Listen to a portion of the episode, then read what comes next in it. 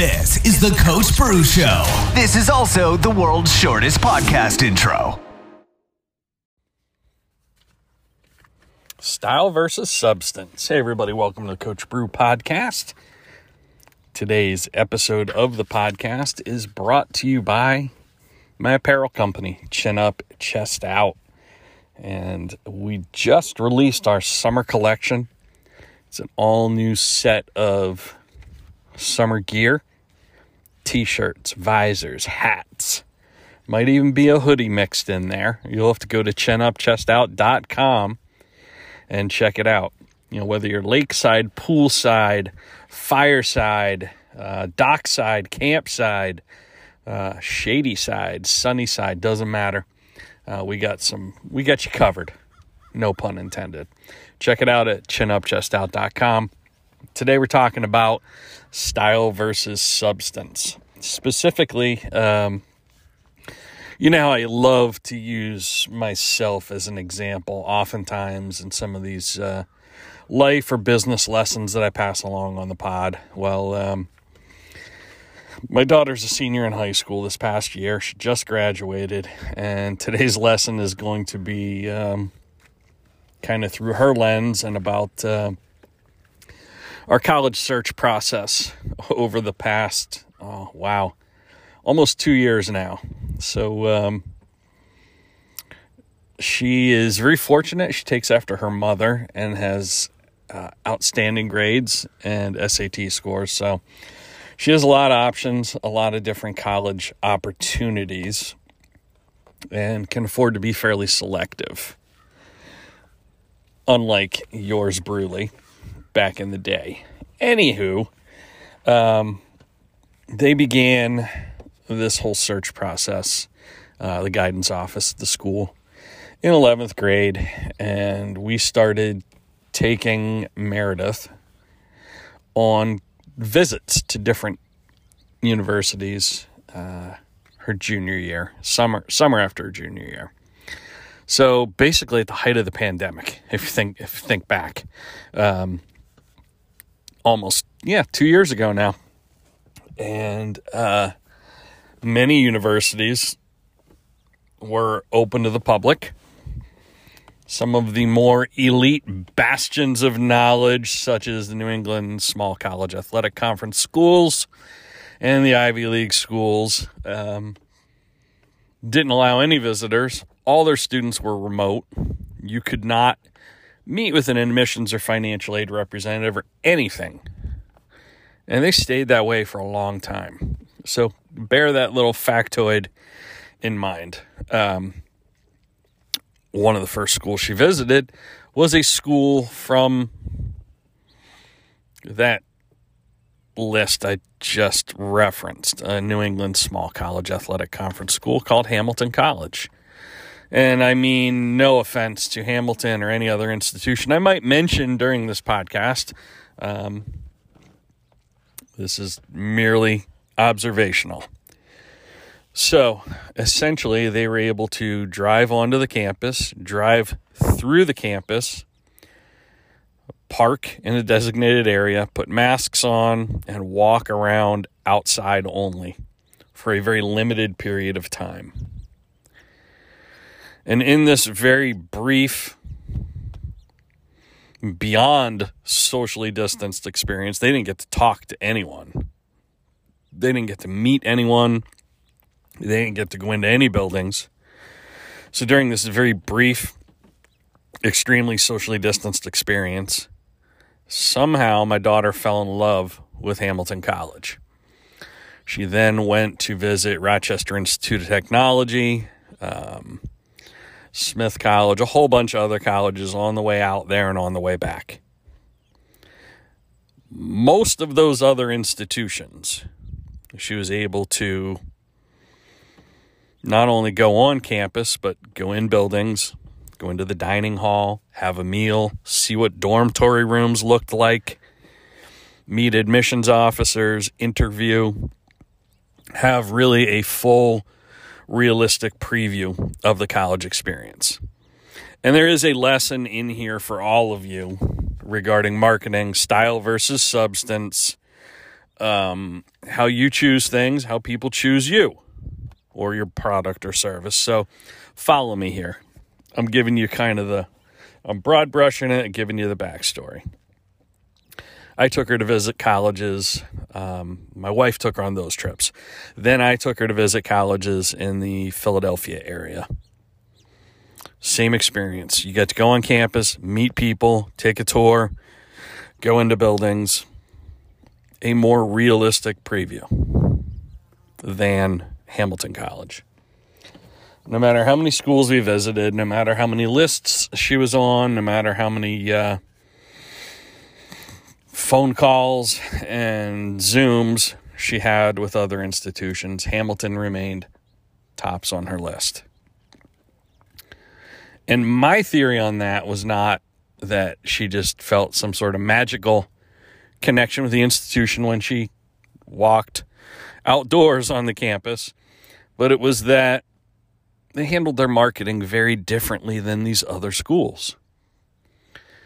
They uh, sent their accepted students a questionnaire before before they were accepted, back when they were applicants. You know, what are your favorite songs? Was one of the questions. And I know this because I got all the same emails that my daughter got from them. So after the acceptance letters, or should I say emails with uh, glitzy kind of landing pages, went out, they sent all the accepted students before the kids deposited. They sent them a Spotify playlist called The Soundtrack to Your Freshman Year in Hamilton. And my daughter showed this to me. And apparently she forgot about the questionnaire, which included what are your favorite songs? Because she said, some of my favorite songs are some of their favorite songs because they're on this soundtrack to your freshman year. I said, yeah, they basically crowdsourced the answer to form a false emotional connection with all the accepted students. They took all of your responses and made a playlist out of it. Which that's you know marketing wizardry to tap into that emotional connection. And my question for you is how are you doing that? How are you creating an emotional connection with your audience, your prospects, your customers, whatever it might be. You know, for them, it was, uh, you know, kind of the illusion, and maybe it's a little deceptive, the illusion of commonality, common interests. Um, they did some other interesting things throughout this process. Uh, as I had mentioned, the acceptance letters, like we, I'm old, you know, so in my era, you you interviewed with a school probably didn't hear from them again until you got either a very thick envelope which indicated in the mail a physical envelope which indicated you were accepted because it had like your uh, housing information your financial aid all that or you got a very thin envelope which was a one sheet one sheet of paper which is a rejection letter. And then uh, there's basically no information moving forward until you arrived on campus if you got one of those big thick envelopes which was an acceptance letter there's very little emotional connection. There's very little marketing or promotion or advertising. But uh, the game has changed. You know her acceptance letters were electronic.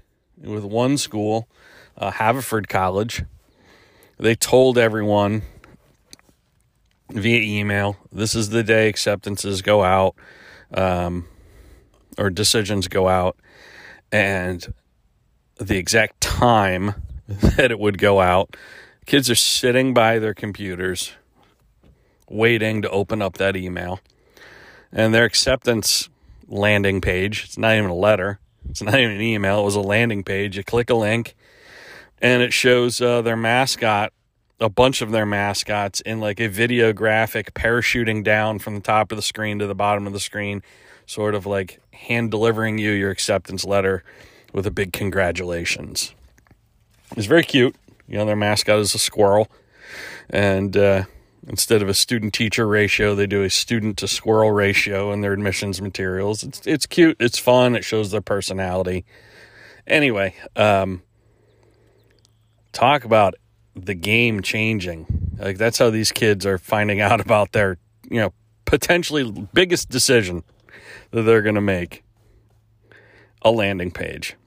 Anyway, um, many schools will include gifts, coffee mugs, blankets, uh, socks, mittens. One college sent my daughter a pair of mittens with her acceptance letter just to create that kind of idea of the law of reciprocity. We do something nice for you, you might be more inclined to come here. Um, stickers for you to put on your laptop, on your car, on your whatever.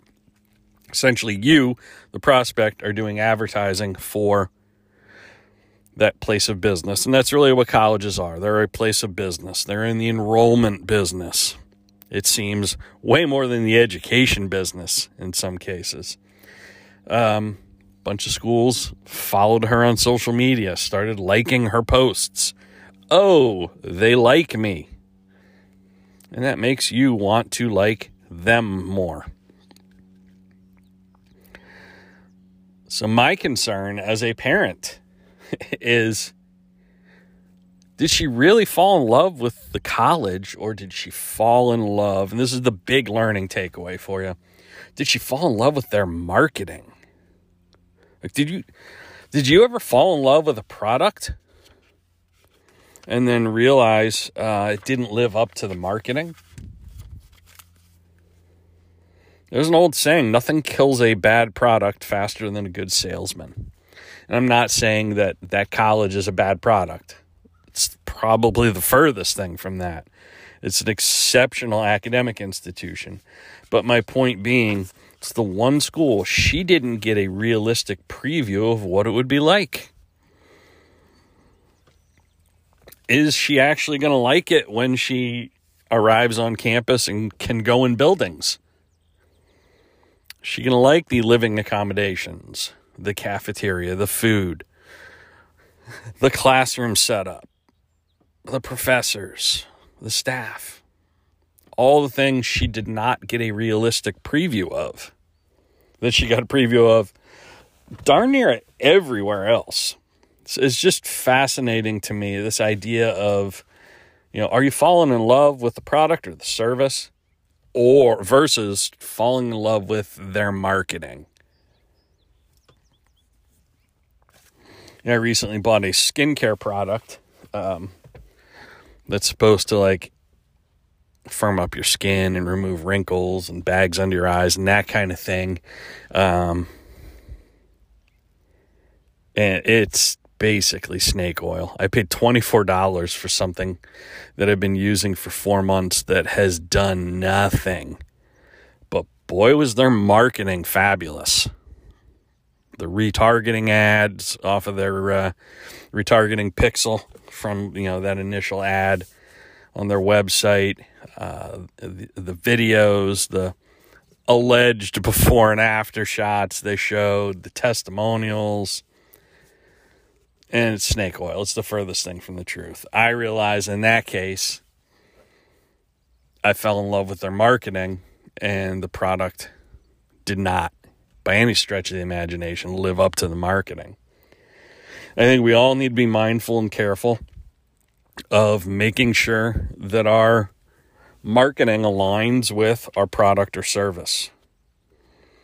Philosophically, you know, what are the uh, the values that your organization, institution uh, espouses? Does the product, does the service align with that?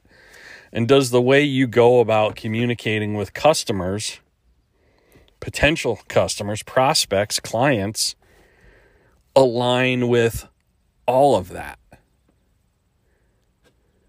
You know, customer client curation is incredibly important You know, how what's what's how do people enter your world? What's their entry point? What is their process? What is your process for curating your customer base, your client base? Because if people enter the wrong way or for the wrong reasons, they're not going to stay very long. They're not going to be a source of referrals. They're not going to invest their hard earned money with you and spend it on your product or service repeatedly. You know, there's a big difference. I like to say there's a big difference between a buyer and a customer. A buyer is typically a one time transaction. A customer, if you break down the word, take off the ER, you have the word custom. A customer likes to make a custom of buying from you. They enjoy buying from you, they find value to the point where there is great frequency and consistency in their purchase. And so much of what dictates whether someone's a buyer or a customer is how you curate your customers and prospects. How do they enter your world? Are they entering for the right reasons, the right way? You know, most of my readers enter through my mailing list, my email list, where I send out articles. You know, it's not videos, it's not uh, graphics, it's intelligent research based articles that are more than 100, 200 words. Like, people need to be intellectually curious, real readers who enjoy reading and find value in reading to then become prospects for purchasing my books, listening to a podcast that's more than two or three minutes, and certainly uh, working with me as a coaching client. You need to be intellectually curious. So, the way most people will enter my world is through my newsletter. And that's how I like to curate my customers and prospects. How do you curate yours? Because clearly the game has changed. If you look at the selection process in the marketing in colleges, how other institutions and organizations go about their advertising. Have you changed with the game? And I'm not saying you have to. I do agree in the whole concept of evolve or perish. As long as you have a filter, you know, a curation process, and people are entering your world the right ways for the right reasons. So that's my message to you today. I will be very curious when we drop my daughter off in two weeks at college. Um, if she if it lives up to the billing, if it lives up to the marketing, if she decides that's the right place for her for four years. So that being said, uh, do a little audit of style versus substance in your business with your product or service and your customer, not buyer, customer curation process. Today's podcast is brought to you by my apparel company, chinupchestout.com. Uh, we're a motivational apparel company that supports mental health organizations throughout the U.S. And our summer collection just dropped uh, at the time of uh, this recording is July 21st, 2022. And uh, we've got some great new merch on the, in the website on the store there. Uh, check it out chinupchestout.com. Click the little icon that says summer and uh, get yourself outfitted with some gear. A percentage of all sales go to uh, different mental health organizations each quarter. And thanks for sticking with me. I know this is a little bit longer podcast today, but uh, I had to give you some background information uh, to really illustrate, you know, how the learning takeaway can sink in and how it's related to your business. Catch you next time in the Coach Bru podcast. Make it a great day. Thanks for listening to the Coach Bru Show. If you're not currently subscribed to the podcast, sign up now on iTunes, Google Play, or Stitcher. And for more information to turn your potential into performance, head on over to CoachBru.com now.